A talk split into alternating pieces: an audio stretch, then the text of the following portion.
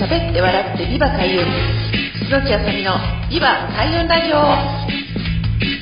この番組は開運で日本を明るく元気にするをテーマに聞くだけで心が明るく元気になる開運情報番組です千葉県八千代市フクロウ FM85.8 メガヘルツでお送りしています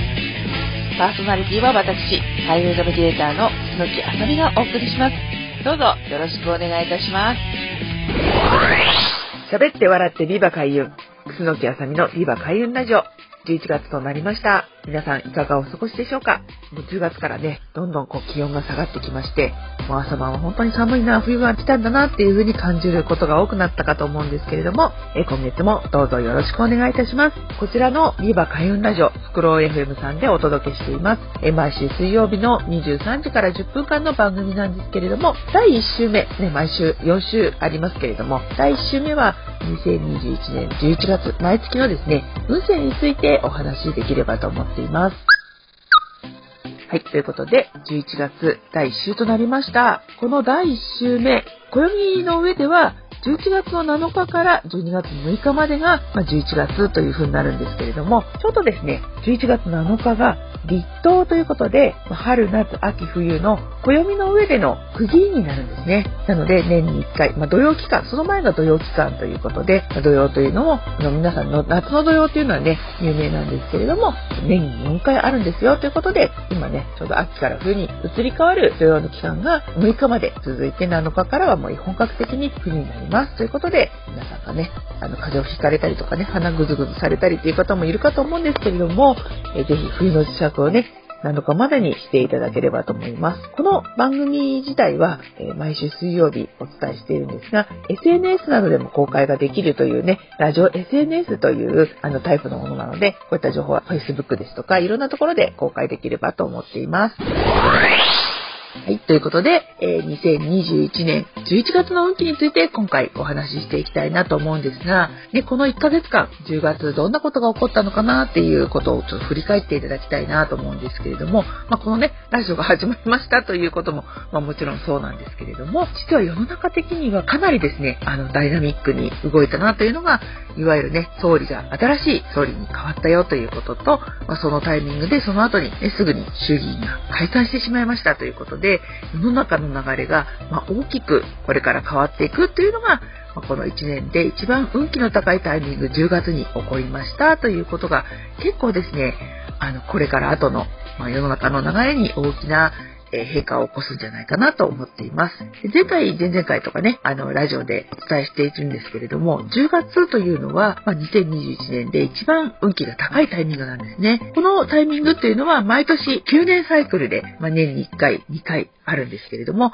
まあ、2021年は10月が一番ピークで、去年のね、2020年は3月と12月ということで2回ピークだったんですね。で、このピークのタイミングを、まあ、その人のね、旧世の、まあ、皆さん生まれ年のタタイミングで見ていくと、まあ、すごくね、運気がすごくぐーんって上がって勢いよくなっていくタイミングと、季節でいうところの春夏秋冬の冬ですと、まあ、一番今がその大変な時期で、まあ、これをこらえて乗り切れば、これから先楽になるよっていうのが、まあ、それぞれ皆さんね、9年サイクルで起こるんですけれども、皆さんどうでしたでしょうか？ね、10月。この9年サイクルで起こることというのを、まあ、想定していただくと、まあ、ちょうどね、9年前、2012年のオリンピックが起こった後、終わった後ということで、1年ね、実はずれちゃったんですけれども、まあ、そういったものが、運気的なものとして感じ取られるんじゃないかなと思います。で、来年のことを言いますと、まあ、今年がね、六白金星の年ですので、来年は、豪土星の年ということになります。で、この豪土星の年がどんな年になるかなというと、皆さんそれぞれの自分らしさとか、自分の原点、まあ、足元というのをもう一回再確認していただいて、じゃ本当の自分って何だったのかな？自分は何を求めていたのかな？ということをもう一度思い出していただきたいということと、そういうふうに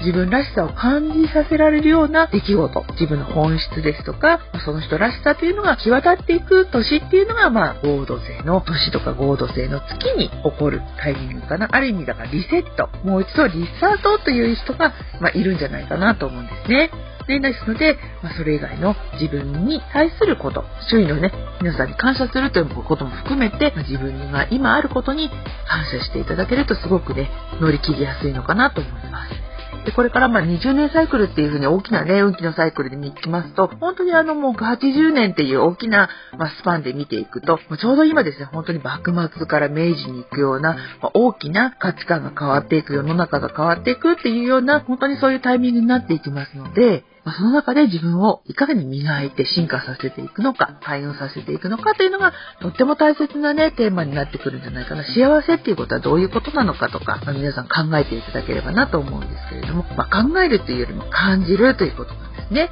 なので、ま、この合同性の年というのは、あの、すごくある意味ね、皆さん誰にもとって、あの、大切な年になるんじゃないかなと思います。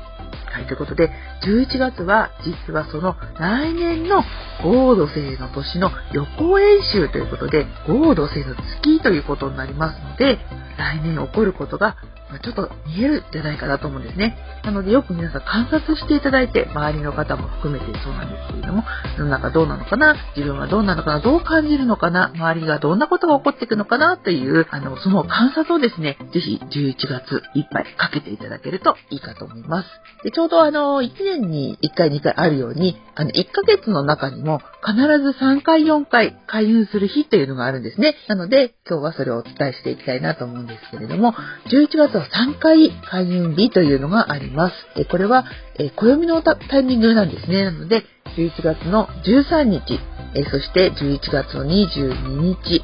えそれから12月の1日、この3日間は、その合土星の月の合土星の日ということなので、一番ね、その月、一番開運する、しやすい日というふうに言うことができるかと思います。ぜひね、合土星はね、自分のお家とかもね、綺麗にするといいんですね。なので、いらないものを捨てたりとか、まあ、断捨離ですよね。それをしていただいたりとか、まあ、本当に不要なものを手放していく、あの、片付けて整理していく、リセットしていくということを、まあ、していただくとですね、この3日間だけでもいいので、すごくね、効果が出ると思うんですね。そして、あともう一つおすすめしているのが、大好きな皆さんのね、神社、まあ、ご自分の住んでるところにある産砂様でもいいんですけれども、あ私、この神社好きだわっていう風に、皆さんがね、お気に入りの神社ですね、そういったものにお参りしていただいて、心をですね、少し落ち着いて見つめていただくというのが、来月、すごくね、大切な開運のポイントになってくると思います。ということで、ぜひ、まだね、外に出るのがちょっと遠くにね、行くのもできないなっていう方もいらっしゃると思うんですけれども、だんだんね、この10月過ぎたら不思議なことに、こういったピークもね、スーッとこう少しずつ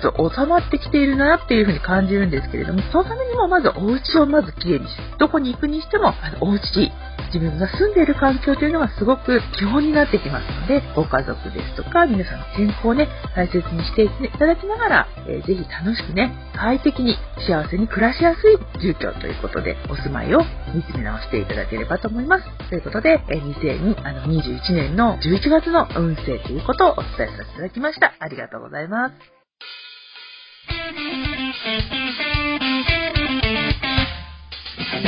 喋って笑ってビバ開運。楠木あさみのビバ開運ラジオ。今回はこちらで終了となります。お聴きいただきありがとうございました。開運ナビゲーター楠木あさみの開運情報やイベント日時は、ホームページや Facebook、Instagram、アメブロなど各種 SNS などでお知らせしています。ぜひチェックしてみてくださいね。最後にご紹介する曲は私の、えー、住んでいます桜市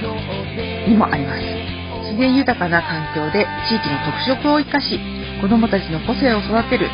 全国の小規模特任校、地方の小中学校を応援する学校応援プロジェクトというのを立ち上げています。ここで、えー、曲を作ったんですね。えー、おいでよ僕の小学校という曲です。えー、四本翔さんに作曲していただき、えー、私、楠木あさみが作詞をしました。ぜひ聴きながらお別れしたいと思います。それではまた来週、リバ開運ラジオをよろしくお願いいたします。パーソナリティは私、開運ナビゲーター、楠木あさみがお送りいたしました。また来週もお楽しみに。さようなら。